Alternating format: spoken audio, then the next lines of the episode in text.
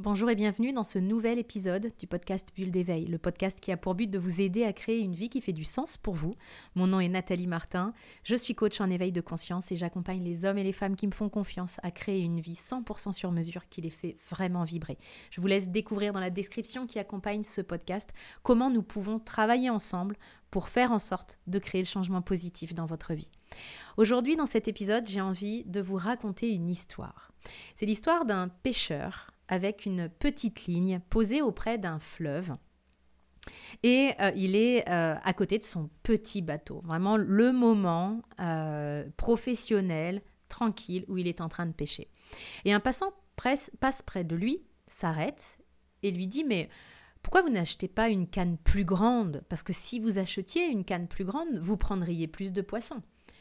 Et le, le pêcheur lui répond Ouais, c'est vrai.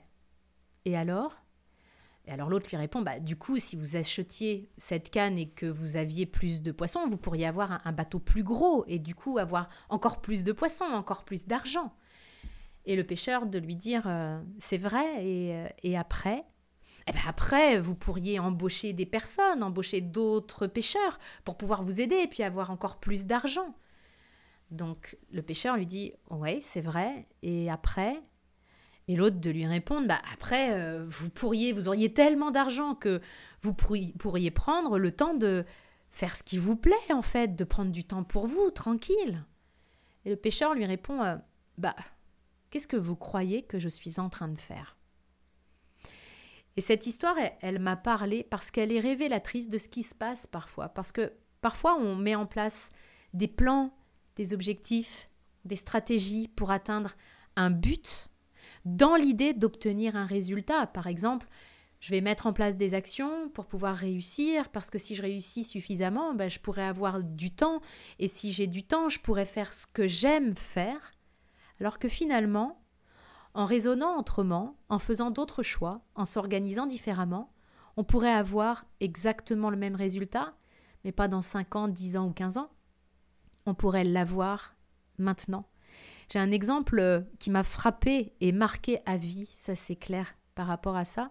C'est l'exemple de mon père euh, avec mon fils Tom. Et mon père disait souvent à Tom euh, Ah, quand je serai à la retraite, j'aurai du temps et j'aurai du temps pour pouvoir être avec toi et je t'emmènerai à la pêche. C'est clairement en lien avec l'histoire que je viens de vous raconter.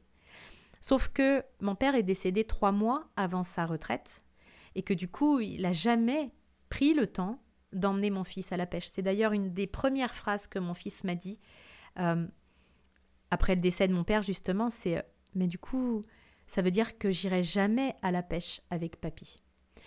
Et ça, c'est vraiment quelque chose qui m'a énormément marqué parce que finalement, tout est une histoire de priorité par rapport à ça. Puis je suis pas en train de vous dire de renoncer à vos objectifs. Je suis la première, vous le savez, à insister sur le fait que c'est important de se fixer des objectifs simplement pour euh, concrétiser notre vision, puis pour nous assurer qu'on avance dans la bonne direction pour nous, mais en même temps, c'est important de mettre le curseur au bon endroit, puis de se demander, dans toutes les choses que je veux obtenir dans ma vie, bah, qu'est-ce qui est le plus important? En quoi est-ce que c'est important pour moi?